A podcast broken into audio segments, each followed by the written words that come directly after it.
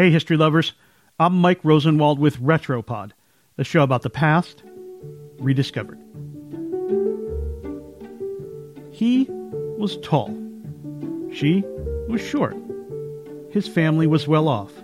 Hers wasn't. He had not a care in the world.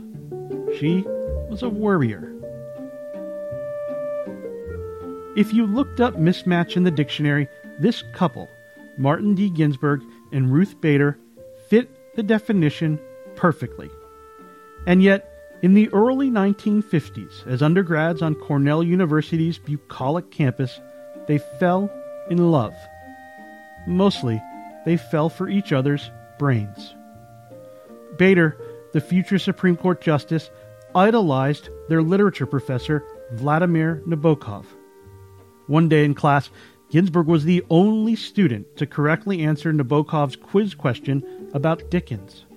Oh, how her heart swelled. Ginsburg, in turn, admired her, quote, intellectual luminosity. He was, she later said, the only young man I dated who cared that I had a brain. This remarkable and ultimately heartbreaking love story is chronicled in historian Jane S. DeHart's new 722 page biography, Ruth Bader Ginsburg A Life. In chronicling their courtship, marriage, and careers, DeHart keys in on perhaps the most extraordinary part of their relationship Marty's, quote, proto feminism. Early on in coupledom, Ruth and Marty agreed they should pursue dual careers in the law and that they would never get in each other's way. A novel idea in the 1950s, as traditional gender roles were still evolving.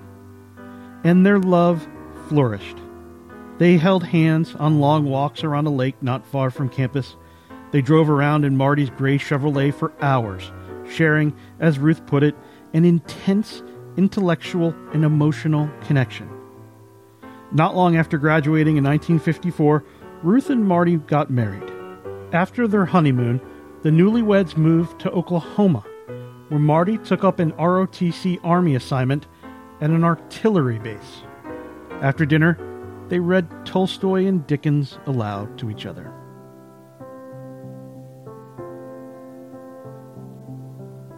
It was in Oklahoma that the couple discovered that Marty was the better cook.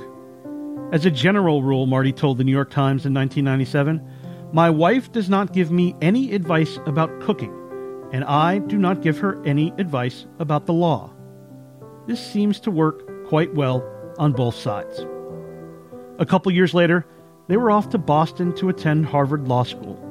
Marty went into tax law. Ruth took a headier path in constitutional law and working on women's rights issues, racking up impressive legal victories around the country as a young attorney. In 1980, President Jimmy Carter appointed her to the United States Court of Appeals for the District of Columbia Circuit. By the early 1990s, Ruth was pegged as a possible candidate for the Supreme Court, a position she deeply coveted. She also knew nominees couldn't promote themselves, a total no no in Supreme Court decorum. But that didn't mean others couldn't and shouldn't lobby on her behalf. Enter Marty. Though feminist organizations that Ruth had been closely aligned with early in her career were skeptical of recent comments and decisions she had made on women's issues, Marty was not deterred. Through intermediaries, he lobbied powerful members of the media, including New York Times columnist Anthony Lewis. On June 14, 1993, President Bill Clinton nominated her to replace retiring Justice Byron White. The announcement of this vacancy brought forth a unique outpouring of support for distinguished Americans on Judge Ginsburg's behalf. What caused that outpouring is the essential quality of the judge herself her deep respect for others and her willingness to subvert self interest to the interests of our people and their institutions.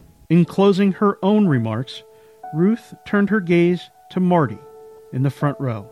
Most closely, I have been aided by my life's partner, Martin D. Ginsburg, who has been since our teenage years, my best friend and biggest booster. Marty died in 2010. Cancer took him just as it had taken Ruth's mom. Near the end of his life, Marty was admitted to Johns Hopkins Medical Center in Baltimore. Doctors had run out of options. The family decided to take him home where he could die peacefully.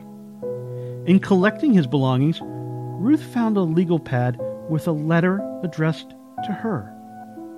You are the only person I have loved in my life, setting aside a bit parents and kids and their kids, he wrote. What a treat it has been to watch you progress to the very top of the legal world. I'm Mike Rosenwald. Thanks for listening. For more forgotten stories from history, visit washingtonpost.com slash retropod.